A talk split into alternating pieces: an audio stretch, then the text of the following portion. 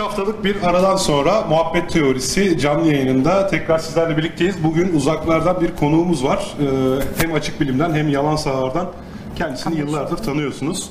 Işıl Arıcan. Işıl hoş geldin. Hoş bulduk. Hoş Tevfik. geldin. Bir tek ben Hoş bulduk bugün yine Kaan. türkücü gibi el mikrofonu kullanacağım. Diğer konuklarımızda ve Kaan'da yaka mikrofonu var. Kaan bu programın ballısı yani. Öyleyim vallahi. Evet Işıl'la bugün e, pek çok konu konuşacağız. Yine burada stüdyo konuklarımız var. Onlar da sorularıyla yine programın akışını belirleyecekler. Ama öncelikle Işıl'dan biraz kendinden bahsetmesini isteyelim. Evet Işıl, sen kimsin, nesin, ne yapıyorsun, nerede yaşıyorsun? Biz biliyoruz ama dinleyicilerimize de anlat. Tamam. Ee, ismim Işıl Arıcan.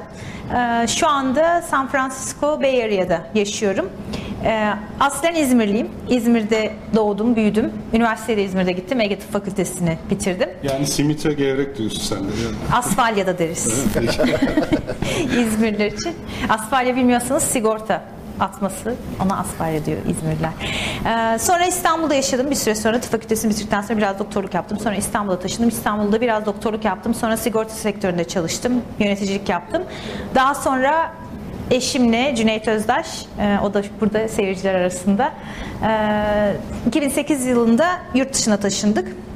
Amerika'ya yerleştik. Orada e, önce sağlık yönetimi, bilgi işlem odaklı sağlık yönetimi master yaptım. Arkasından bir süre danışman olarak çalıştım. Sağlık sektöründe bilgi işlem ağırlıklı olarak gene. Şu anda Stanford Üniversitesi'nde e, klinik bilgi işlem direktörüyüm. Stanford Üniversitesi Çocuk Hastanesi'nde. zaten. Peki yani sağlık bilişimi konuşacağız bugün ama öncesinde yani e, tabii biz yalan savardan tanışıyoruz. Evet. Hatta bundan kaç sene önceydi? 6 oldu Böyle sanırım. 6 yıl önce biz de o zaman açık bilimi yeni kurmuştuk. İşte yalan savardan Işıl var. Bir onunla da konuşun falan dedi. Çağrı aldı dedi galiba. Biz sonra böyle açık bilim yalan savar kız alıp verir gibi böyle yazar alıp verdik. Daha Böyle sonra pembe dizi yarattık. Böyle kardeş platform gibi oluştu. İşte Burada şey ben ilk başlarda yoktum da şimdi önce yalansa var mı vardı açık bilim mi vardı hangisi önce? Önce Yalansavar vardı. Ama Yalansavar çok küçüktü. Çok çok az insandık biz. Arkasından açık bilim hatta Serdar bana mesaj attı Twitter'dan. Dedi ki açık bilim diye böyle bir popüler bilim platformu çıkmış. Çok güzel mutlaka bakın. Biz baktık o zaman da açık bilimde sadece Tevfik'le Çağrı vardı yanlış hatırlamıyorsam. Bir de şey Gökhan İnce vardı sanırım. Evet, Gökhan İnce Tam vardı. o şey Kerem kor- Kaynar vardı. Kerem vardı. Evet çekirdek kadro vardı. Ben de onlara mesaj attım. Dedim ki böyle bir platform olmuş. Biz de hani Yalansavar'da işte yalan savarı yapan ekibiz. Eğer e, destek olabilirsek hani biz de bir şeyler yazabilir miyiz? Tevfik beni açık bilime davet etti öyle olunca. Açık bilimin ikinci sayısında ben açık bilime katıldım. Çok güzel. Sonra yalan savar ekibi olarak açık bilim ekibiyle tanışınca baktık ki hepimiz aynı kafadayız. Sonra yalan savara onlar katıldı. Sonra yalan savara yeni katılanlar açık bilime katıldı. Böyle bir şey oldu. Karşılıklı işte kız alıp verme Sen gel muhabbeti. sınırları kaldırdık. Süper olmuş. Öyle bir kardeş oluşum olduk. Çok da güzel oldu. Kaç senedir birlikte bir sürü iş yap- yapıyoruz. İşte Yalan Savar hala devam ediyor. Açık Bilim aktif olarak devam etmiyor ama muhabbet teorisi olarak podcast olarak devam ediyor. İşte onun dışında herkesin kendi ufak tefek başka projeleri birlikte yaptığımız bir sürü şey de var. Çok keyifli bir şekilde hala çalışıyoruz birlikte. O dönemde ve açık bilimden önce yalansa vardı. Biz sen ve Cüneyt vardınız sen. Evet bir yalan savarın şu kuruluş öyküsünü bir şey yapalım ya. Anadolu Kaplanı Işıl. Yalan Savar'ın kuruluş öyküsü aslında bayağı kendi kendine gelişen bir olay oldu. Biz e, Cüneyt'le Türkiye'de yaşarken tabii böyle işte eleştirel düşünce skeptizm diye bir hareket varmış falan bunların hiçbirisini bilmiyorduk. Biz sadece gıcık insanlar olduğumuzu düşünüyorduk. Çünkü böyle işte e, burada iş yerinde eski iş yerinden arkadaşım da var Aslı. E, bize işte arkadaşlarımız mail atardı. İşte şöyle şöyle bir ilaç vermiş çok iyi geliyormuş. Biz böyle hayır öyle değil o işte Google'dan hemen arayıp bulup işte bak Aslı onun bu işte kendisi doğru değil bu iddianın bunlar safsata falan deyip e, maille cevap veriyorduk arkadaşlara. Bir süre sonra tabii bizim böyle kendimizi tutamayıp her şeye cevap verdiğimizi görünce arkadaşlar böyle du- duydukları ilginç şüpheli şeyleri ya da emin olamadıkları şeyleri bize sormaya başladılar. Ama biz bunu o zaman sadece e-mail ile yapıyorduk. Yani işte e-mail geliyor. Zaten hatırlar o dönemlerde e-mail kullanıyorduysanız ve şirketlerde çalışıyorduysanız şöyledir o. Böyle bütün departmana e-mail gönderilir. İşte filanca çok iyi geliyormuş, kansere iyi geliyormuş, yok bilmem neymiş filan diye. Böyle o e-maili herkes kendi arkadaş listesine gönderir. Facebook falan yoktu yani bunun, bundan bahsettiğim zaman da. Sonra işte iki ay sonra aynı e-mail bu defa başka bir arkadaşından gelir. Biz de şey oluyorduk böyle. Aa biz bu e-maile cevap yazmıştık işte Kerem göndermişti bana. Şimdi Kaan da aynısını gönderdi. Dur şu Kerem'e yazdığım yanıtı bulayım da bir daha oturup araştırmaktan kurtulayım filan şeklinde. Neyse böyle böyle biz Amerika'ya yerleştik. İlk ben e, gittiğim zaman Cüneyt'in işi aracılığıyla yerleşmiştik ve benim çalışma vizem yoktu. Ee, Cüneyt de bana e, hem biraz meşgale olsun hem de hediye olarak yalansavar.org domainini aldı. Onun Üstüne hediyesi site yani. yaptı. Üstüne site yaptık hocam. Oturduk düşündük yani isim ne olsun. Şey, önce şöyle düşündük aslında. Yani bizim yalan savarı böyle okura açmak falan gibi bir düşüncemiz yoktu. Maillerdeki arşivleri oturup taramaktansa oturalım bir bunları bir web sitesine koyalım. Mail girince link göndeririz. Daha kolay olur. Hani işte kaynakları da koyarız, fotoğrafları da koyarız falan diye düşünüyordu. Öyle öyle düşünürken bir site kuralım. Adı ne olsun? İşte Türkçe karakter olmasın, yazması kolay olsun falan derken yalan savar adı ortaya Diğer çıktı. alternatifler neydi hiç sormadım. Hiç Yalan Savar'ın hatırlamıyorum. en yakın alternatifi. Vardı birkaç tane daha belki Cüneyt hatırlar ama yani yalansa var böyle hem söylemesi kolay işte klavye hani Türkçe klavye yabancı klavye sorunu yok falan diye oradan seçtik. Ondan sonra ilk başta ben de böyle boşum zaten hani işte daha okula da başlamamıştım, master'a başlamamıştım. Oturdum wiki editlemeyi öğrendim böyle kanıra kanıra. Ondan sonra önce wiki'ydi yalansa var. Başta ha wiki formatında. Tabii Wikipedia gibi yalansa var Wikipe- wikisiydi. Başta hatta şeydi, böyle çok fix bir formatı vardı. Nedir? Neden yalandır? İşte Evet. ka- kanıtlar nedir? Ne kadar yaygındır falan gayet Standart sınıf- başlıklarla. Evet. Başlık. Çünkü o zaman bizim amacımız gelen mailleri teyit etmekti. Hani teyit org gibi bir şeydik o zaman. İşte bu mail geldi doğru mudur değil midir? İşte doğruysa doğrudur bakın link burada. Yalansa yalandır bakın link burada diye. O zaman halen daha skeptik hareket falan eleştirel düşünceyi fazla bilmiyoruz. İşte biraz okuyoruz Carl Sagan falan ama öyle bir çok şeyimiz yok. Neyse zamanla biz Amerika'da e, yavaş yavaş skeptik hareket, eleştirel düşünce diye bir akım olduğunu keşfettik. İşte buna gönül veren insanlar olduğunu, kanıta dayalı fikir oluşturma veya gördüğümüz şeyleri kanıta dayalı değerlendirmenin bir metodolojisi olduğunu, Bununla uğraşan insanlar, bunu meslek edinmiş insanlar olduğunu öğrendik. Onlarla ufak ufak ya onları dinlemeye başladık podcast olarak ya işte konferanslar falan var onlara gitmeye başladık. Bu insanlarla tanışmaya başladık. Oradan böyle gittikçe bu fikir tabii e, evrildi. İşte bir süre sonra dedik ya biz bunu kendimiz için wiki yapmayalım. Herkese açık bir site olsun. Oradan işte WordPress formatında daha böyle bir blog formatına geçti. O sırada Serdar bize mail attı. Dedi ki ben de böyle bir şey yapmayı düşünüyordum. Siz yapmışsınız ben de aranıza katılabilir miyim? Biz dedik ki önce bir yazı yaz da bakalım. 2011 Aralık. Benim evet. Ondan sonra Serdar işte bir yazı yazdı. Ya Biz kahramanlık yapıp yapana kadar kimseye isim vermiyoruz böyle değil mi? Eski Türk töresine göre. Tabii. Serdar'ın adı aslında Mahmut'tu. Sonra Serdar katıldı. Sonra İlkay katıldı yanlış hatırlamıyorsam ya da ters de olabilir şu an tam hatırlayamıyorum. Türkiye'ye böyle böyle gelmiştiniz siz. Evet. Türkiye'de dördümüz bir e, şey yapmıştık. Skeptics in the Pub yapmıştık. Orada İlk buluşma yani. Evet. İlk buluşma. İlkay da orada, ilk kez ben İlkay'la orada tanışmıştım. Siz daha önceden tanışıyordunuz. İlkay'ı da orada ikna etmiştik. Evet. İşte sonra yavaş yavaş WordPress oldu. Arkasından ekip toparladık. İşte internette tanıdığımız eleştirel düşünce yetisinin olduğunu gördüğümüz, yazdıklarını beğendiğimiz, kafamıza uygun olduğunu düşündüğümüz arkadaşları teker teker kabardım böyle. Estağfurullah. ulaştık. Onların da aklını çeldik katılmaları için. Siz de biliyorsunuz zaten gerisini. Ondan beri işte e, bayağı iyi bir okuyucu kitlemiz oldu. Sağ olsun herkes. Herkese e, podcast'a başladık geçen sene. İşte arada videolar yapıyoruz. Öyle öyle geldi yani.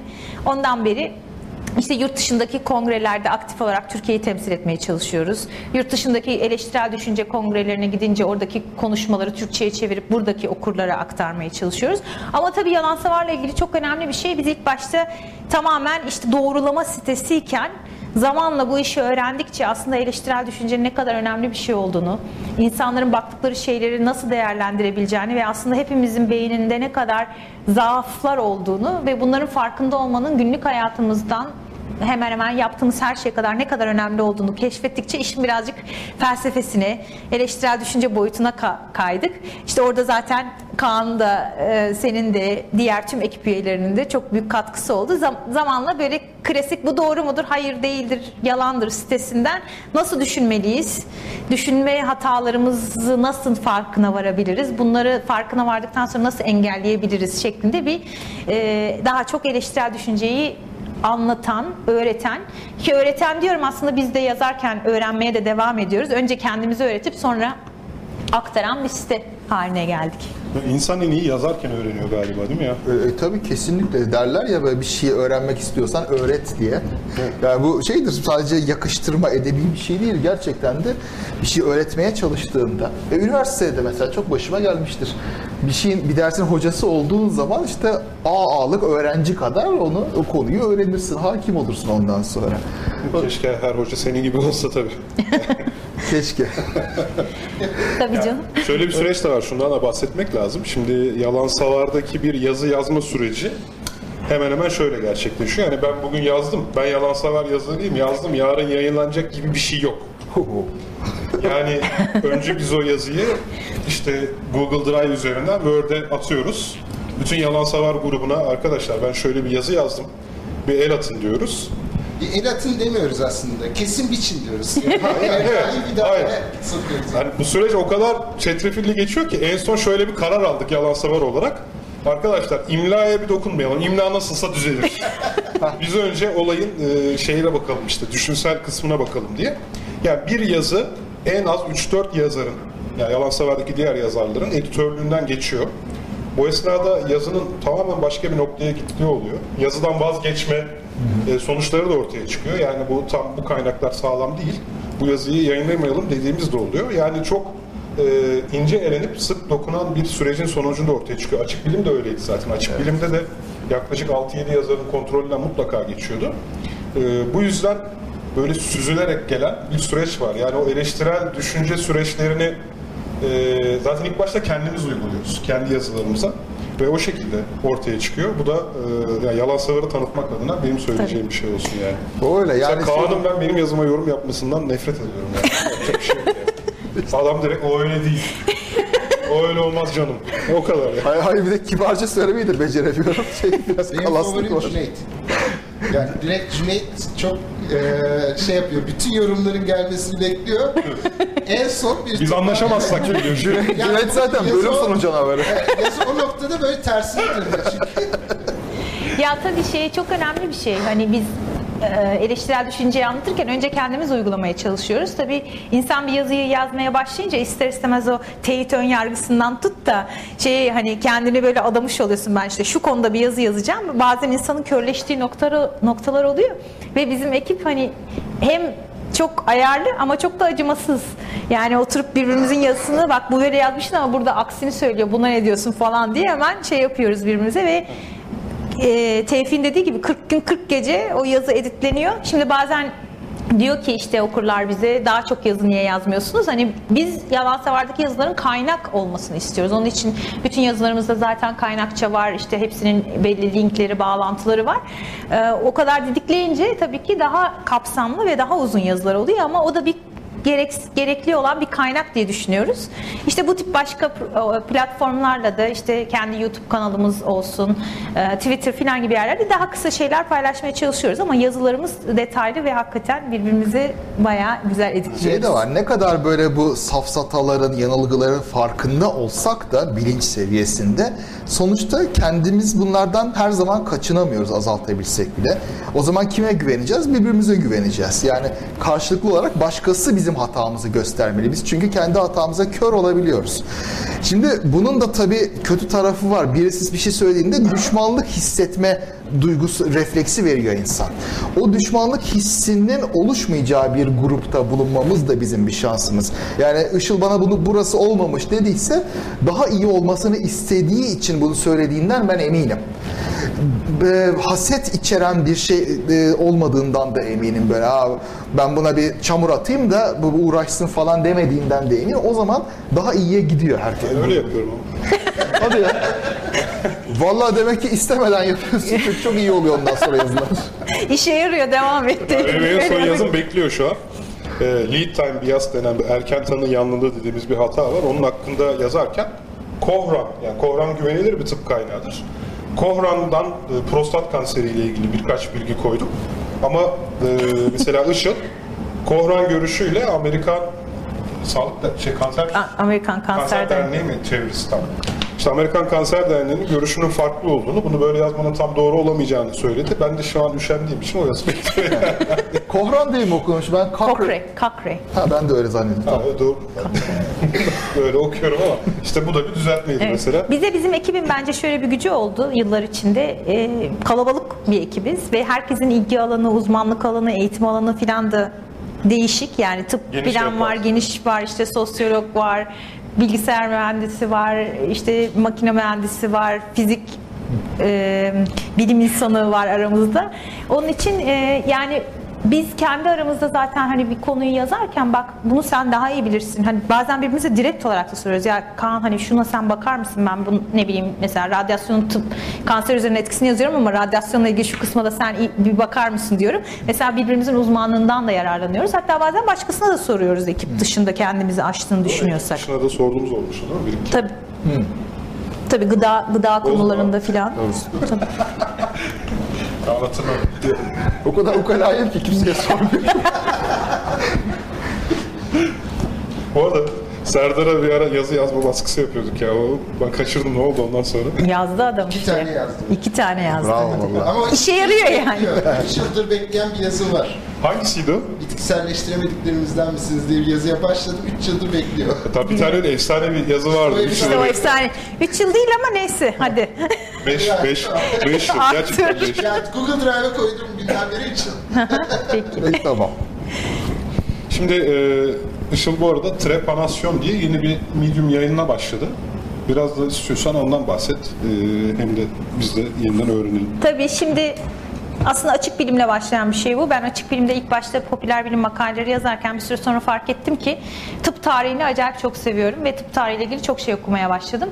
Çünkü tıp tarihi çok eğlenceli ve bugünkü tıbbın nereden geldiğini bilmek ya da bugünkü tıptaki e, işlemeyen ve değiştirmeye çalıştığımız şeylerin benzerlerine geçmişte nasıl rastladığımızı ve onlarla nasıl başa çıktığımızı, nasıl düzelttiğimizi bilmek çok önemli bir şey hakikaten. Öyle öyle baktım açık bilimdeki benim ikinci, üçüncü yazıdan sonraki bütün yazılar böyle bir tıp tarihine girmeye başladı. Ee, ve çok sevdiğim keşfettikten sonra da sırf o konuya eğilen bir e, ortam yaratmak istedim. İşte Medium'da bir trepanasyon diye bir e, blog açtım. Orada yavaş yavaş tıp tarihiyle ilgili ilginç hikayeleri yazıyorum. Ee, İşte en son bir Henrietta Lacks diye bir Amerikalı zenci bir kadından alınan hücrelerle bütün şu anda kanser araştırma merkezlerinde kullanılan HeLa hücrelerin nasıl o kişiden alınıp günümüzde kanser araştırmalarında kullanıldığına ilgili bir yazı yazdım. Ee, Birkaç tane daha önceden başka yazılarım vardı. Trepanasyon bu arada şey demek e, antik çağda e, kafatasını del- deliyorlarmış. Çeşitli nedenlerle işte travma için ya da e, bazı sözde bilim uygulamaları için işte içine e, şeytan Şaşırtıcı girdi vesaire gibi. Evet biraz işini ben böyle gore kısmını seviyorum. Yani e, işte iskeletler, kadavralar falan filan. Zaten tıp tarihine girince böyle çok ilginç şeylerle karşılaşıyorsunuz. Çok ilginç uygulamalarla, yöntemlerle.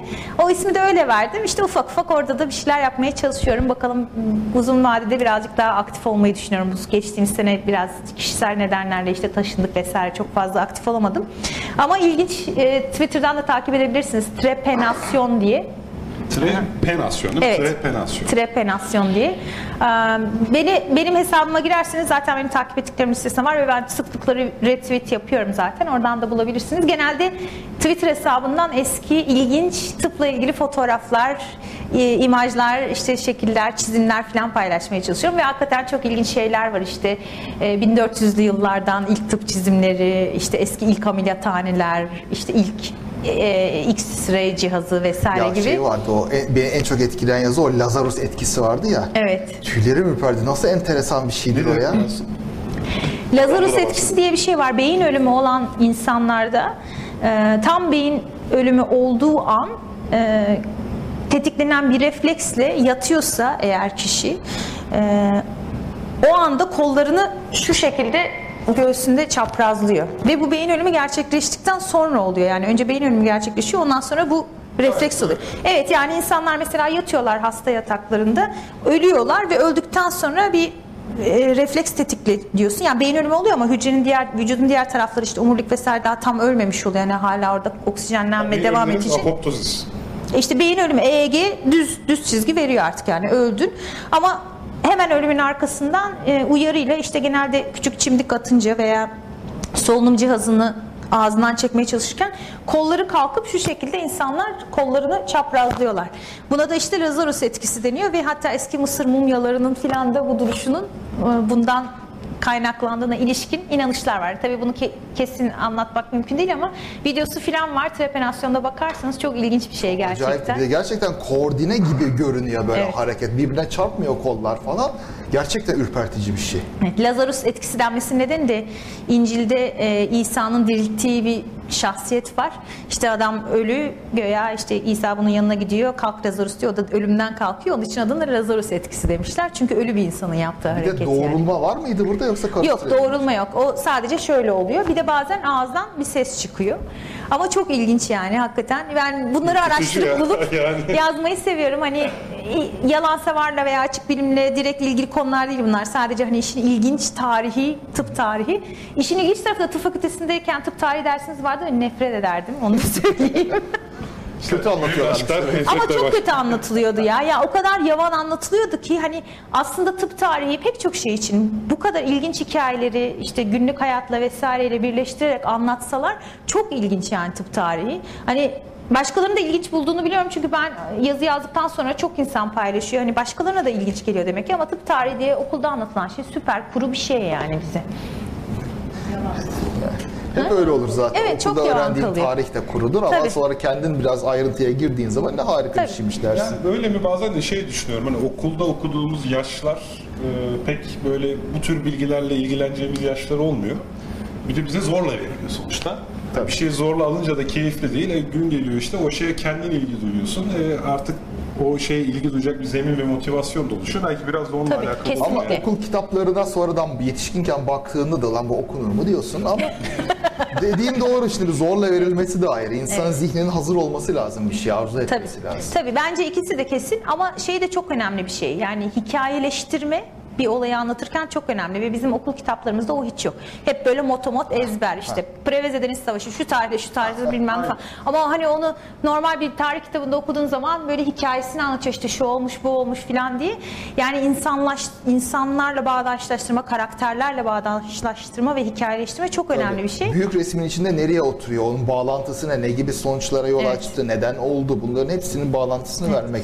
Ama ya çoğu zaman hikayeyle ilgisi olmayabiliyor. Çünkü mesela lineer cebirden nefret ederdim. Şimdi kendim açtım lineer cebir çalışıyorum falan. Ya hiç içinde hikaye yok. Yani lineer. Tabii tabii canım. Ama şimdi kendim ilgilendiğim için. Tabii, işte- geçen sana da sormuştum ya lineer cebirin uygulama alanlarını falan sen bana anlatınca o beni motive etti. Ya dedim ben bunu unuttum. Hani daha iyi araştırmalar yapmak istiyorsan biraz da böyle hesaplamalı sosyoloji falan. Lineer cebiri yeniden öğrenmeliyim motivasyonuyla başladım ya aman şimdi hani eskiden ders kitaplarında sadece size ihtiyacınız olan kısımlara bakarsınız ya. Tabii. Şimdi satır satır okuyorum yani. Helal olsun. Böyle ispat kısmını yazmış orayı bile okuyorum falan yani. Vay be. Şey oldu. Bir sözelci olarak seninle gurur duyuyorum. Sen sözelcisin. Ya uçak mühendisiyim. Olsun, diyorsun. Allah. İşime geldiği yerden vururum. Kıskanıyorlar ya. Kıskanıyorlar ya. İki disiplinde de Tabii şey canım. Batı bizi kıskanıyor. Neyse biz Işıl'a Evet şimdi Işıl'a asıl anlatmasını isteyeceğimiz şey şimdi dedi ki sağlık bilişimi yönetimi. Yani Amerika'da bu alanda çalışıyorum dediğin zaman benim kafamda tam bir şekil oluşmuyor. Mu? Bir, bir ofiste çalışıyor herhalde. Ne bileyim, Yani öyle bir oturup bilgisayarda bir şeyler yapıyor. O kısmı doğru. Böyle, klavye falan ne var. yapıyorsun bilgisayarda? Ya zaten bu ne iş yapıyorsun benim kabus sorum oldu. Annem bile böyle kızım ben senin ne iş yaptığını anlamıyorum ne diyeyim sonra anlatıyor. Şimdi e, ilk başta ben tabii proje yönetimi ve danışman olarak çalışıyordum ama gene aynı alanda. Yani şöyle anlatmaya çalışayım. Sağlık bilişim dediğimiz klinik informatik diye de geçiyor. Şimdi tabii bilgisayar çağındayız ve sürekli veri oluşuyor ve pek çok konuda veri oluşuyor. Tabii sağlık konusunda da veri oluşuyor ve sağlık konusunda oluşan veri çok kıymetli bir veri. Çünkü bir o an aktif hastanede yatan insanın sağlık durumunun nasıl gelişeceği yolunda kullanılacak bir araç. Ee, aynı zamanda bir kayıt Üstüne bu verileri topladığın zaman da bu big data ile aslında çok farklı yerlere ulaşabilecek bir şey. Şimdi Türkiye'de de yurt dışında da pek çok büyük hastane artık bilgi işlem sistemleri kullanıyor, otomasyon sistemleri kullanıyor. Bunların e, bir klinik veri kısmı var, bir de işte işin daha çok altyapı kısmı var. İşte bu sistemlerin kurulması, yok e, ser- serverlarla bağlanması, web üzerinde olması falan filan diye. Benim uğraştığım kısımlar o taraflar değil genelde. Ufak tefek girdiğim noktalar oluyor tabii bağlantıdan ama benim daha çok uğraştığım şey klinik bilgi işlem dediğimiz bu veriyi nasıl kullanabiliriz? Hasta em, hastalara daha iyi bakmak için, hastaları daha iyi tedavi etmek için neler yapılabilir bu veri toplama yöntemiyle? Nasıl toplamamız lazım veya nasıl kullanabiliriz? Ve bu veriyi kümülatif olarak kullandığımızda nerelere varabiliriz? Birkaç tane örnek vereyim biraz daha somutlaştırmak için. Mesela biz geçen sene Apple'la ortak evvel sene Apple'la ortak bir proje yaptık Stanford Çocuk Hastanesi'nde. İPhone bil- bilgis- e, telefonunuz varsa onda Apple Health Kit diye bir şey var biliyorsunuz işte kalp, kalp atışınızı ölçüyor vesaire. Biz bir program yazdık e, şirketçi.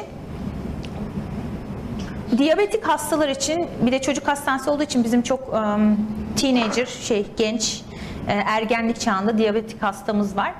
Diyabetik hastaların kullandığı glikoz ölçüm cihazları var. İşte normalde hani parmaktan ölçülüyor glukoz genelde. Evde de çoğu kişi kullanıyor bunu. Bir de şimdi son zamanlarda çıkan e, sürekli glukoz ölçüm cihazları var. E, böyle küçük Walkman gibi küçük bir tane probu var. Deri altına sokuluyor prob. ince zaten. O 24 saat boyunca glikoz ölçüyor. Şimdi bu zaten bilgi işlem açısından veya big data açısından bir sorun ortaya çıkartıyor. Eskiden diyabet hastasının günde bir hadi bilemedin iki tane şeker e, kaydına bakarken doktor şimdi birden böyle 30 milyon tane şeker ölçümü var. Grafiğe bakmaya. Bir grafiğe bakmaya başlaması lazım. Mesela bu grafik nasıl görselleştirilirse doktor açısından, hekim açısından daha kolay bir şekilde hastanın e, ne zaman tehlikeli bölgeye girdiğini görebilir. Yani bir bunun üzerine çalışıyor mesela ekip. Akabinde e, Amerika'da ee, özellikle şeylerin, e, teenagerların, e, ergenlik çağındaki kişilerin sağlık bilgilerinin anne babalarından gizli olduğu noktalar var ve yasal olarak bu korunuyor. İşte çocuklar eğer uyuşturucu ile ilgili yardım almak istiyorlarsa rahat gidip doktorlarla konuşsunlar. Aile faciası olmadan. E, işte ne bileyim cinsel yolla bulaşan bir hastalık varsa doktora gidip rahat konuşsunlar filan diye. E, mesela biz şöyle bir şeye geliştirdik. Çocukta şey var, e, sürekli glukoz ölçüm cihazı var. Bu cihazla elindeki iPhone arasında bir interfeys kurduk. Cihaz çocuğun elindeki iPhone'a gönderiyor datasını. Daha sonra bu iPhone içinde bizim hastanenin application'ına, uygulamasına gönderiyor aynı datayı. O data bizim hastaneye ulaşıyor ve doktorun iPad'ine geliyor. Ve doktor her diyabet hastasının günlük şeker gidişatını nereye gidiyor, işte yükseliyor mu, alçalıyor mu bunları takip edebiliyor. Tabii oturup doktorun buna bakmasını da beklemiyoruz 24 saat boyunca. Çeşitli alarmlar set ediyoruz. İşte ne zaman doktor uyarması lazım, nasıl uyarması lazım, mesaj mı atsın, işte pop-up mı çıkarsın vesaire. Ve daha sonra şey e, uygulaması geliştirdik. Doktor diyelim ki bir hastasının glikozunun yükseldiğini görünce hastaya e, güvenli mesaj gönderebiliyor. Kimsenin görmediği ve hastanın direkt iPhone'una geliyor bu mesaj. İşte diyor ki ne yaptın? Bira mı içtin? Pizza mı yedin? Tom filan şeklinde. Ve hastayla direkt doktor arasında tamamen hastanın kayıtlarından yola çıkan bir tetikleme ile bir iletişim kurup doktorun hastanın insülinini ayarlayıp hastaya onu işte o zaman bak pizza yediysen bugün işte 10 12 ünite al falan şeklinde böyle bir şey kurduk mesela. Bu yaptığımız işlerden bir tanesi. İlginç başka bir big data'dan örnek vereyim. Ee, mesela şu anda şey üzerine çalışıyoruz. Ee, Ya buna geçmeden önce bölüyorum ama bu doktorun yükünü gereksiz arttıran bir şey değil mi peki? Yani bir Şimdi- şekilde hastaların kendine bakma sorumluluğu kendine ait. Doktoru da burada bir hekimi, bekçi gibi bulundurmak Şimdi zaten bu e, özellikle bilgi işlem kullanımı sağlıkta bayağı tartışmalı bir konu. Doktorlar şöyle hissediyorlar. Yani zaten bizim esas varlığımızın bir nedeni de o. Doktorlar eskiden tamamen sekreteryanın veya başka insanların yaptığı işleri bu bilgi işlemle artık onların önüne gelmesi ve ona karşı bir reaksiyon veya onlardan bir hareket beklenmesinden biraz rahatsız. Yani adam diyor ki ben eskiden odaya giriyordum, hastayı muayene ediyordum, çıkıyordum, iki satır şey yazıyordum. Artık eczacı okur okumaz benim sorunum değil el yazından. Şimdi öyle değil. Şimdi doktor hasta ilaçlarını alıyor mu? Benim yazdığım ilaç mesela gene bizim e, kullandığımız ya da işte e, programladığımız sistemlerde hastaya ben bir ilaç yazdım. Öbür ilaçlarıyla eğer etkileşim etkileşime giriyorsa uyarı çıktı o uyarıyı geçtim o zaman ilacını değiştiniz falan. Bütün bunları yapmak zorunda eskiden yapmak zorunda olduğu şeyler değildi. O nedenle bayağı bir mücadele var zaten. Bizim görevimiz de doktorun yapmak zorunda kaldığı ya da ortam değişikliği nedeniyle artık onun görev tanımı veya görev akışına giren şeyleri minimum hareketle hakikaten hastanın sağlığına pozitif etkisi olacak şekilde nasıl koordine ederiz? Benim tahminim- falan neyse de monitoring ama şey Bu, bu ama İşte monitoringde sadece doktor uyarı geliyor ve onu isterse yapıyor doktor. Yani her hastaya değil. Muhtemelen bir aşama sonrası da e, do- ha- hastaya otomatik olarak sen insülinini böyle ayarla, şu kadar arttır Evet. gibi bir şey olacaktır. Evet. Yani bu bir öğrenme süreci. Yapay öğrenme cihazlarından da şey algoritmalarından da geçtikten sonra hiç doktor artık işin içine katmadan tavsiyeler göndermek mümkün olacaktır. Çok heyecan verici bir şey bu ya. İşte mesela predictive Predictive Analytics yapıyoruz biz şu anda. Yani onun üzerine çalışıyoruz. Belirli hastalıklarda tekrar hastaneye gitme riski. Mesela astım hastasının acile düşme riski üzerine e, big data'ya bakarak hesaplama yapabiliyorsun. Çok güzel. İşte mesela şu şu şu kriterleri şu değerin üzerinde olan hastanın hastaneye tekrar gelme riski %80, öbürünün %50. O zaman %80'li hastaları önceden biz tanımlayıp bunları ne yaparsak bunların tekrar hastaneye gitme riskini azaltabiliriz şeklinde bayağı çalışmalar var. Çok güzel. Ee, bayağı eğlenceli yani. O, tabii, tabii ben ilk başta girdiğim zaman çok heyecanlanmıştım. Hala da aynı heyecanla çalışıyorum. Tıp mezunu olmamın çok büyük faydasını görüyorum. Çünkü tamamen bu konular hani klinik daha iyi tanı koyma, daha iyi tedavi etme, daha iyi takip etmeyi nasıl bilgi işlem araçlarıyla, veriyle sağlayabiliriz? Yani çalıştığım konu o. Zaten veri biliminde sadece programcı veya yapay öğrenmeci çalışamaz. Bir de o alanın uzmanı olan kişiyle işbirliği yapmak lazım. Çünkü neye ağırlık vereceksin, ne önemli, ne değil, hangi eşik alarmdır, hangisi değildir bunları bilen kişi doktordur mesela bu durumda. Onlarla beraber çalışıyor. Ki zaten mesela çok literatür de okuyoruz biz. Yani e, diyelim ki işte de, demin bahsettiğim gibi astım hastasının acile tekrar düşme riski hangi kriterlerde bunun üzerine yazılmış bir sürü makale var.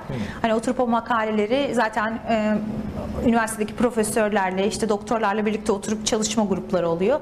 Onlar bize diyorlar ki işte şuradaki kriterleri uygulayalım. Oturuyoruz bakıyoruz öyle uyguladık yok olmadı işte çok oldu ne bileyim alarm çok geldi mesela saçma oldu yani doktorun sürekli cep telefonu bık bık ediyor hani hiçbir faydası olmadı. İşte bunu nasıl ince ayar yapabiliriz filan bayağı ilginç bir alan. Ha, tabii yanlış pozitifleri, yanlış negatifleri ayarlayıp çok güzel. Evet. İşte böyle. Biraz zor anlatması. Peki yani ben şunu merak edeni mutlaka olduğunu düşünüyorum. Sen burada tıp hekimiydin. Oraya gittin. Orada diploman e, sayılmıyor değil mi? Amerikan tıp sisteminde Türk diploması. Şöyle tıp mezunu olarak sayılıyorsun ama doktorluk yapamıyorsun. Amerika'da doktorluk yapabilmek için USMLE diye bir sınav var. Hatta 3 basamaklı bir sınav bu. O 3 basamak sınavı da geçeceksin. Ee, bayağı da kazık bir sınav. Üstüne bunları geçtikten sonra hastanelere başvuracaksın. Her hastane yabancı mezun kabul etmiyor. Ee, yabancı mezun kabul eden hastanelerden bir tanesine gidersen asistanlık yapabiliyorsun. Asistanlık 3 ila 5 yıl sürüyor genelde. Yani branşına göre değişen branşlar da var ama hani ortalama e, oldukça cüzi maaşla ve çok uzun çalışma saatleriyle ancak bu süreyi bitirdikten sonra muayenehane açabiliyorsun. Ortalama yani 5 ila 7 yıl. Tıp fakültesini bitirip gidersen. Onun için eğer varsa niyetiniz öğrenciyken o sınavları çalışın. Benim gibi 35'inden sonra Amerika'ya giderseniz zor yani doktorluk yapmak. Şeyi soracağım şimdi. Fark ettim ki biz bunu hiç konuşmadık ama sence AI teşhise ne kadar yakın? Yani bir doktoru hani e, doktoru replace etmeye ne kadar yakın AI? Bu çok hot, topic şu an. Şimdi Watson biliyorsun IBM'in Watson'ı, e, Watson bilgisayarı zaten e, şu an tıp üzerine çalışıyor. Yani esas o alana yoğunlaştılar. E, AI'nin çok işe yaradığı hastalıklar var. Yani tıp çok derin bir konu ve çok yani hastalığına göre çok değişiyor. Yani bazı alanlar çok siyah beyaz çok kolay işte üç tane kriter tutuyorsa tamam diyorsun ama bazı alanlarda hastanın özellikleri çok fark ettirebiliyor onun için hastalığına göre ama bayağı e, e, pozitif olduğu ve çok iyi sonuçlar verdiği çalışmalar var. Bu arada AI yapay zeka. Onu Evet. de belki Yapay olmuştur. zeka. Yani ben de şunu e, biliyorum. E, bununla ilgili birkaç çalışma var. Yapay zekanın tıp hekimlerinden daha doğru teşhis koyduğu ortaya kondu. Daha kötü teşhis koyduğu durumlar da ortaya kondu. İşte onun için diyorum Evet, ki daha- duruma göre ama dediğin çok doğru bence yapay zekada şöyle bir pozitif var. Ve biz bunu özellikle bazı hekimlerde maalesef çok görüyoruz. Tıp sürekli değişiyor ve ilerliyor. Ee, Bir gün biz 5 sene önce yaptığınız çalışma yeni çalışmalarla tamamen etkinliğini kaybedebilir. Onun için özellikle literatür taramayan hekim en büyük sorun yani ve çok var maalesef. Yani adam 97 yılında mezun olmuş. 97 yılından sonra bir tane yeni şey öğrenmemiş. Aradan geçmiş 20 sene. Bu arada bir sürü şey değişmiş. Antibiyotik protokolleri değişmiş. Hangi hastalıklarına ilaç kullanır protokolleri değişmiş. Tabii yapay zeka bunlarda çok güncel. Çünkü her veriyi içine sokuyorsunuz. Ama hekimin güncel kalması biraz kendi çabasıyla oluyor. Yani ben şu an aktif hekimlik yapmadığım halde oturup makale okuyorum bir sürü ama benim aktif hekimlik yaptığını bildiğim ve 10 senedir hiç makale okumamış çok tanıdığım var ne yazık ki. En güzel örnek şeydi. Orta kulak enfeksiyonunda mesela son trendde artık hemen antibiyotik yazılmıyor ama bugün gidin doktorların %90'ı hala orta kulak enfeksiyonunda direkt antibiyotik verir. Şimdi de şeyden bahset istersen Amerika'daki doktorların yeniden sınava girme zorunluluğu Türkiye'deki Bu mikrofon açık olmuyor. Açık açık. açtı galiba. Ya da şimdi açtı. Cüneyt'in sesinden abi. Benim frekansı almıyor. Mikrofon buraya. Ee, Amerika'daki doktorlar benim bildiğim kadarıyla eğer düzelt değilse yeniden sınavlara girmek Evet. zorundalar değil mi? Kaç yıl arayla giriyorlar? Tazeleme gibi bir şey. Evet tazeleme sınavı var. 3 ila 5 yıl yanlış hatırlamıyorsam Pilotlar branşına göre.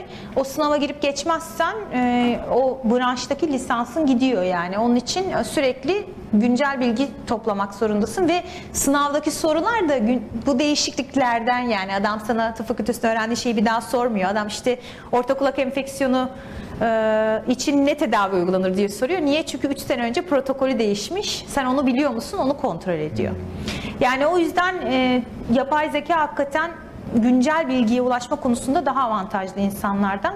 Ama bazı konularda o da biraz eski Hipokrat'a gideceğim. Şey tıp bilim değil sanattır diye de bir şey var. Yani bazı şeyler insanlara birebir uymadığı zamanda da yapay zekanın yetersiz kaldığı yerler var hala. Bu konuda mesela şey vardı hani Skeptic Guide'da mı konuştu yani o neydi? Mesela özellikle şeylerde çok başarısız olduğunu gördüm. Yani şimdi muayene bir tahlil silsilesi değil ya normalde. Hani doktor hasta girer girmez hastanın hareketlerinden, yüz mimiklerinden vesaireden bir input alıyor. Bir de hasta hikayesini anlatırken mesela doktor adamın yalan söylediği noktaları, abarttığı noktaları e, bilişsel olarak algılıyor aslında. Dolayısıyla bunları ama AI şu anda algılayamıyor. AI'nin aldığı inputlar daha çok şey, e, teşhis yönünde kullanılan işte şey, tahlil protokolleri. Mesela şeyde çok başarılı diye hatırlıyorum. Yanlış hatırlıyorsam düzeltin ama e, cilt kanseri taramasında çok başarılı. Çünkü cilt kanseri taramasında bir tane üç boyutlu e, topografiye bakıyorsun. Ve o topografinin işte elinde deli gibi data var. Bugüne kadar o fotoğrafların kaç tanesinin cilt kanseri, kaç tanesinin cilt kanseri olmadığını biliyorsun.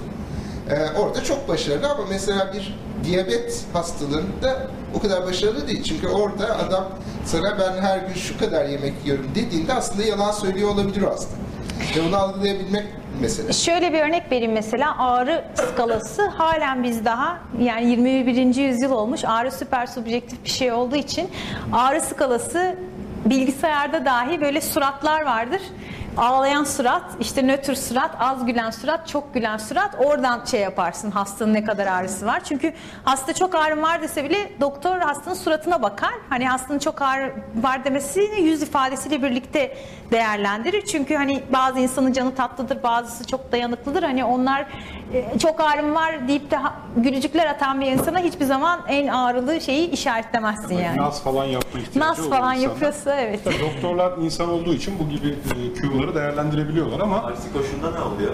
Ee, ağrıyor ama aksi koşulda ne oluyor? Ağrıyor ama çok da kötü değil diyor ama yüzünü görüyorsunuz acı çekiyor. Daha çok soru sorarsınız orada anlayabilmek için. belki evet şey hani e, delikanlılığa şey sürdürmemek için ağrımıyor canım falan şey diyordur ama için evet. Yani orada daha çok soru sorman gerekiyor. Hani ikisinde de daha çok soru sorup daha daha net bir yanıt almaya çalışıyorsun ama AI'nin işte biraz eksik kaldığı yerler onlar. Arkaya aktarabilir misin? Yani doktorların da deli gibi bilgisayar yanlıkları var. Ha, ben de onu diyecektim. Tabii, Şimdi tabii. doktorun insan olması bu gibi avantajları getiriyor ama bazı heuristikler Aynen. göre mesela sabah 2-3 tane aynı hastalığa teşhis koymuş bir e, aynı hastalığı tanı koymuş bir doktorun dördüncü hastaya da aynı tanıyı koyma olasılığı artıyor. Evet. Çünkü bulunabilirlik etkisi de devreye giriyor. Evet. Bir zamanlar böyle deli gibi bademcik ameliyatı yapılmasının başlıca sebeplerinden bir tanesi böyle bunun doktorlar arasında moda gibi Tabii. Belki gerçi devlet hastanelerinde de aynısı yapılıyor. Yani ticari bir şey olmasa da. Ya O da egzersiz abi. Evet. Em- Emre Yalın. Ben de işin psikolojik boyutunda şöyle sorular geldi aklıma. Şimdi özellikle Türkiye'de gözlemledim, kendim de bu işin içindeyim. Hasta-hekim ilişkisinde hekimin yetkinliği ve hastanın hekime olan güveni. Çok önemli yani. Hekim ne diyorsa doğrudur, o benim iyiliğimi ister. Şimdi mesela bu anlattığınız bu ilgi, bilgi işlem yöntemleri Türkiye'de uygulanacak olsa bu kadar çok veri akışı olacak hastanın gözü önünde doktora. Yani sanki ben Türk hastası tanıyorsa ve bunları yani bana da öğret ben de yapayım sana ne gerek var diye bir güven kaybı en azından yani bizim toplumumuzda oluşturabilir. Bu bir soru işareti olarak geldi aklıma. Evet. Şimdi e, çok güzel soru. Bir kere bir bunlar hastanın tamamen gö- gözü önünde olan şeyler değil. Hatta çok ilginç teknolojiler var bunlar için. Mesela e, şu anda Bay Area'da Google Glass aslında bu Google'ın şeyi e, gözlüğü aslında pek çok yerde kullanılan kalktığı halde sağlık alanında kullanılmaya başlandı. Ve Google Glass'ta şunu yapıyorlar. E, hastayla olan muayene odasına bu bilgisayar sistemlerine geçince en büyük şikayetlerden bir tanesi şeydi. Hasta geçiyor muayene odasına, doktorla arasında ekran var. Doktor sürekli ekrana bakıyor. Hani hastalar gıcık oluyorlar doğal olarak yani. Hani ben de doktora gidince istiyorum ki doktor benimle ilgilensin, bilgisayara bir şey yazmasın. E ama yazmak zorunda. Hani çünkü oraya kaydetmek zorunda ki benim kullandığım ilaç, onun yazacağı ilaç da bana böbrek yetmezliği yapacaksa ben orada doktorun hafızasına da güvenmek de istemiyorum. Hani daha sistemsel bir şey istiyorum. Bunu mesela engellemek için Google Glass'ta bir proje yapıyorlar şu anda.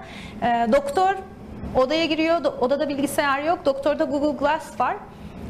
Google Glass'ın üzerindeki kameradan hasta hekim doktor ilişkisi e, hekim doktor e, e, muhabbeti videoyla bir yere aktarılıyor. Oradaki videoyu seyreden e, katipler öyle diyeyim scribe diyorlar. E, hastanın semptomlarını falan kaydını yani doktorun sekreterliğini videoyu seyreden başka biri yapıyor. Doktora sormayı unuttuğu işte bilgisayar sisteminden gelen ve doktora şunu sor buna bak hani buna baktın mı ama şu ilacı kontrol etti mi diye o uyarılar pop-up'ları Google Glass'la doktorun gözünün önüne getiriyor. Ve doktor Google Glass'ın gözünün önünde diyor ki işte Kaan Bey ama şu ilacı kullanıyormuşsunuz bunu yazmayalım falan diyor ama yani Kaan'ın bundan hiç haberi yok. Yani onu da engelleyecek. E, onu da engelleyecek. Yani bence tıbbın geleceği zaten olacak. Hani insan ve bilgisayarın güzel kombine edilmiş hali. İnsanın eksiklerini bilgisayar, bilgisayarın eksiklerini e, bilgi işleme eksiklerini insanın hani daha muhakeme yeteneği, gözlemi vesaire birleştirdiğinde biraz oraya gidiyor tıp. Çok heyecanlı gelişmeler tabii. Hani orada olup da bunları gözlemek de bayağı keyifli bir şey. Şu anda yeni bir sistem. Bunu biz ne zaman kullanır hale geliriz? Şimdi şu anda Bay Area'da 3-4 hastanede bu sistem var. Ee, mesela? ya o tamamen Türkiye'deki Özel hastanelerin hastaneler şey yapabilir mesela Hemen, yani şey evet. önce olanlar Evet. ne kadar yatırım yapmak istediklerini bu çünkü bu tip e, uygulamaları e, adapte etmek bir sürü şeye bağlı. E, hem altyapısı uygun olması lazım hastanenin maddi olarak. maddi olarak bunu karşılayabilecek gücü olması lazım. Üstüne üstlük bunları çalıştırabilecek veya bunları işte bizim yaptığımız gibi e, kurgulayabilecek ekip çalıştırabiliyor olması lazım. O ekibin mevcut olması lazım. Hani burada o, o işe alınacak insan olması da gerekiyor. E ama var yani Türkiye'de de bayağı e, otomasyon kullanmaya başlayan hastaneler var. Tabii.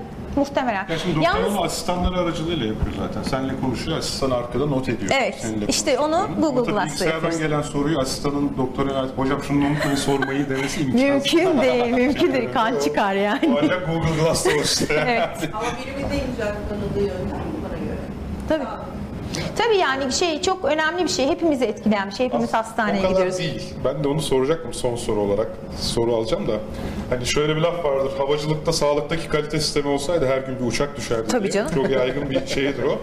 Hani tüm bu teknolojik sistemlere rağmen sağlıkta pozitif hata kültürü yok. Doktorlar hatalarını kaydetmekte, itiraf etmekte ya da e, paylaşıp buna bir ortak çözüm bulmakta hala maalesef çok zayıflar.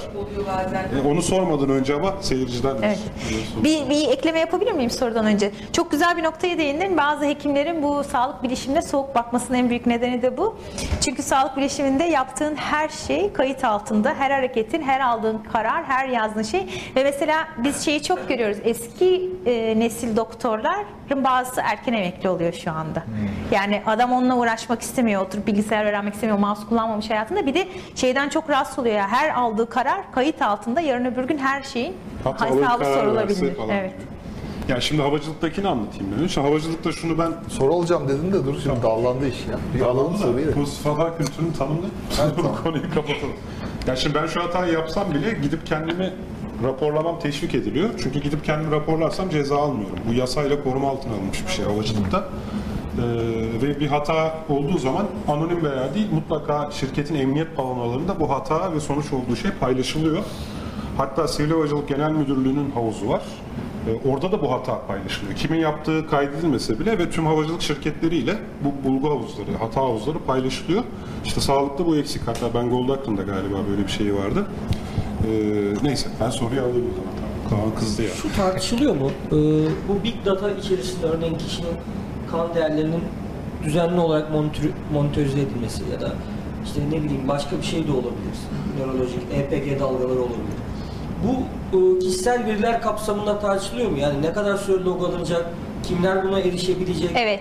Bu direkt aklımda canlanan bu oldu. Çünkü e, nerede bir kayıt, kayda alma konuşulsa beraberinde bu soru da geliyor bütün alanlarda. Bence çok yerinde bir soru Ee, ve Bana hukukçu şey Şimdi Amerika'da Hukuk HIPAA, şeyi. HIPAA diye bir kanun var.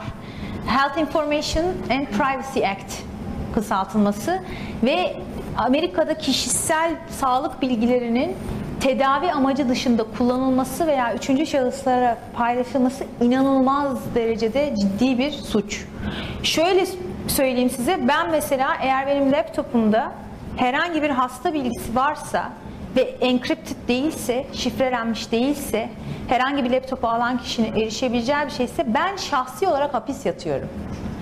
Ve milyon dolara kadar e, para cezası. Onun için benim en büyük paranoyamdır. İş bilgisayarıyla hiçbir yere gitmem. Onu iş yerinde bırakırım. İşte her şey encrypted, her şeyi cloud'da tutuyoruz filan. Ve insanların mesela kişisel bilgileri çok ciddi anlamda koruma altında. Siz 5 hastanın bile kaydını kazara bir yere gönderseniz o hastaların hepsine mektup göndermek zorundasınız. Hangi bilgilerin kime gönderildiğini yazıyorsunuz. Yani inanılmaz bir yasa var orada. Bu tip e, özellikle karar alım sistemleri ya da decision support sistem deniyor. Klinik klinik karar e, destek sistemlerine gönderilen veriler onun için kişisel bilgilerden genelde arındırılarak gönderiliyor. Yani sizin kim olduğunuz, adınız, soyadınız, adresiniz değil. İşte 30 yaşında erkek hasta hani şu şu şu verilerle astım hastasıysa tekrar hastaneye gelme ihtimali yüksek diye yani big data'ya gönderirken tamamen tüm kişisel bilgilerden arındırıyoruz. Ki Amerika'daki hukuk sistemine göre kişinin adı, soyadı, adresi, cinsiyeti, doğum tarihi bunların hepsi kişisel bilgi sayılıyor. Ve çok ciddi suç yani. Onun için bütün firmaların en dikkat ettiği şey e, hatta kısmen paranoya seviyesinde. Mesela sistemde şöyle bir şey var. Ee, break the glass deniyor. Cam, cam kırma operasyonu. Diyelim ki ben hastayım ve Kaan benim doktorum. Benim kaydıma sadece Kaan bakabilir. Tevfik aynı hastanede çalışan doktor ama benim doktorum değil. Herhangi bir muayenemi hiç yapmamış. Tevfik benim kaydıma bakamaz. Yasak. Ve Tevfik'in benim kaydıma baktığının logu tutuluyor.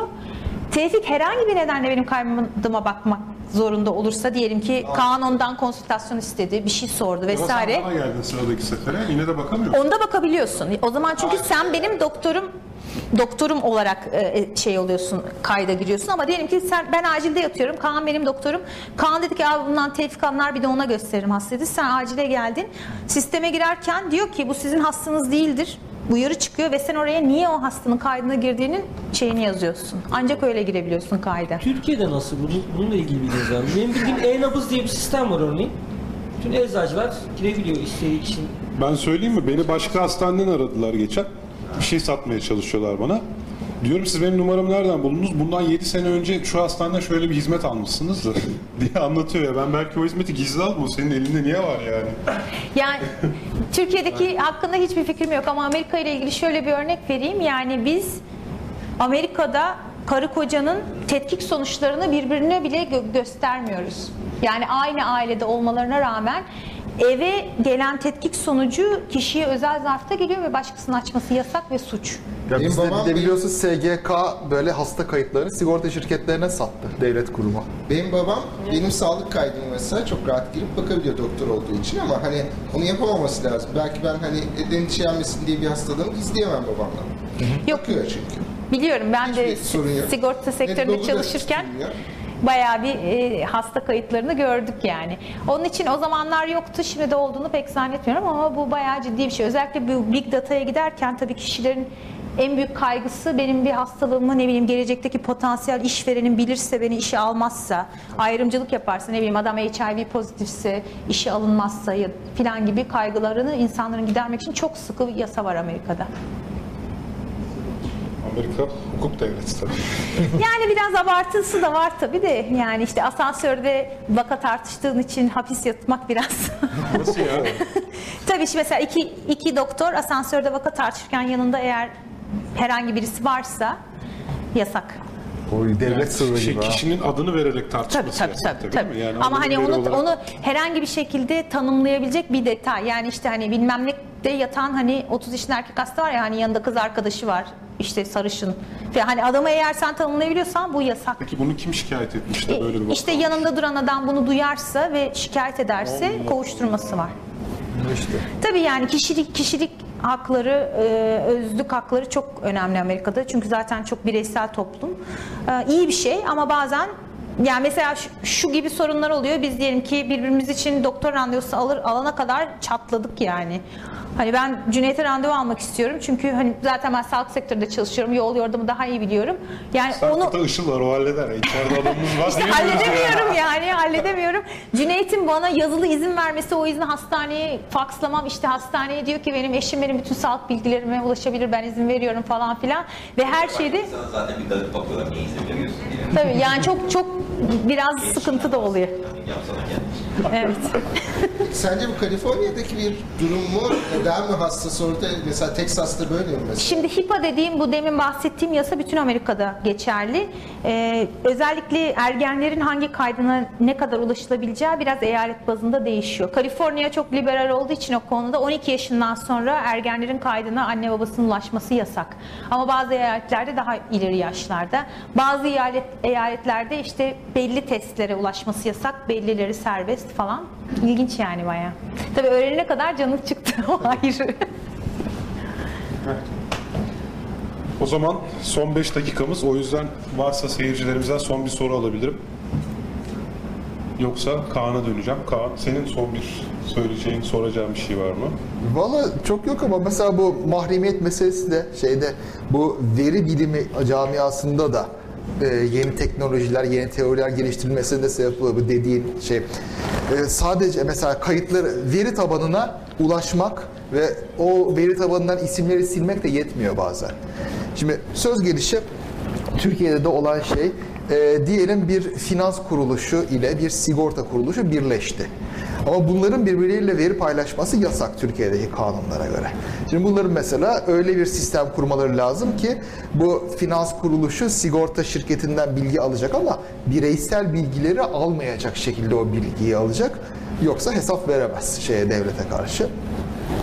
Bu açıdan da geliştirilmiş böyle değişik algoritmalar var. İşte differential privacy diye geçiyor böyle mahremiyeti arttırmakla ilgili. Çünkü mesela bir veri tabanından isimleri silsen bile mesela kişinin e, ki- kimliği anlaşılabilir. Öyle bir şey yapacaksın ki böyle ortalamalar üzerinden ama ortalama da yeterli değil. Niye? Mesela benim şimdi bir grup insanım var, e, hastam var. Aslında Bu- örnek olarak Netflix case'ini anlatsam çok güzel bir case. Yani tam hani niye differential privacy önemli? Onu unuttum ya. Dur şu şeyi şu aklıma gelen anlatayım mı? Aklıma gelirse onu da şey yaparım. Şimdi mesela bir grup hasta. Bunların ortalama işte şeker seviyesini buldun. Ondan sonra veri tabanına yeni bir hasta girildi. Sen tekrar bir talep yaptın. Ortalamayı istedin. Kişiyi görmüyorsun ama Aa, bu ortalamadaki farklara bakarak ben bu kişinin şekeri neymiş anlarım. Ah mahremiyet gitti.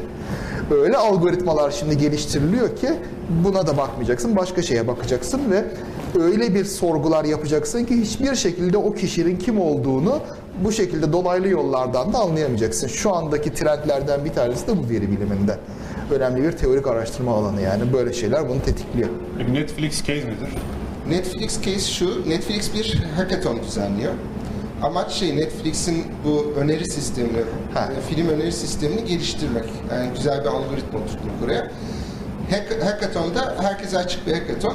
Diyor ki data setin budur ve gerçek datayı anonymize ediyor. Yani isimleri, yaşları yani kişileri belirleyici e, şeyleri tanımlayıcı şeyleri çıkartıyor. Sadece bu adamlar A kişisi şu filme şu kadar vermiş, B kişisi şu filme bu kadar vermiş. Adamın teki bu datayı alıyor. IMDb'de mesela bu datalar açık ya. IMDb'deki dataları da alıyor.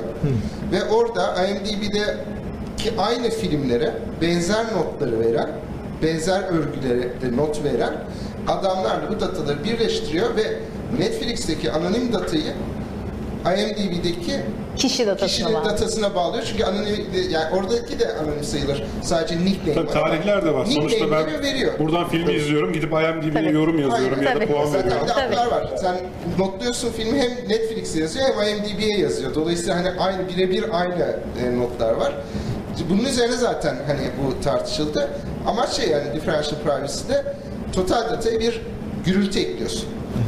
O gürültüyle yayıyorsun datayı, veriyorsun. Dolayısıyla o e, gürültüde hani o sana gelen Netflix datası gürültüyle benim şeyimle bana benzer başka bir adamın filmleri değiştirilmiş mesela. Evet, scramble ediyoruz biz de şeyi yüklerken. Evet, o zaman bir programın daha sonuna geldik. Bugün Işıl konuğumuzdu. Amerika'dan geldi. Işıl bu arada bu programdan bir saat sonra burada kanserle ilgili bir seminer verecek, sunum yapacak. Ee, şu an bizi canlı izleyip bu bölgeye yakın olanlar direkt atlayıp gelebilirler. Ee, bu sunumu canlı olarak izleyebilirler. Ee, Işıl teşekkür ederiz. Ben teşekkür ederim. Yani seni uzaktan konuk etmeyi düşünüyorduk. Böyle konuk Daha ettik. güzel Çok daha oldu, güzel evet. oldu bence. Ee, anlattığın şeyler de harikaydı. Çok teşekkürler. Tüm seyircilerimize de teşekkür ederiz katkıda bulundukları için. Eğer diyeceğiniz bir şey yoksa artık kapanışı yapalım diyorum. Köfte diyorum uzaktaki arkadaşa. Kod kod. O zaman sevgiler, selamlar. Önümüzdeki ay görüşürüz. Biz hala yaz tatilindeyiz de.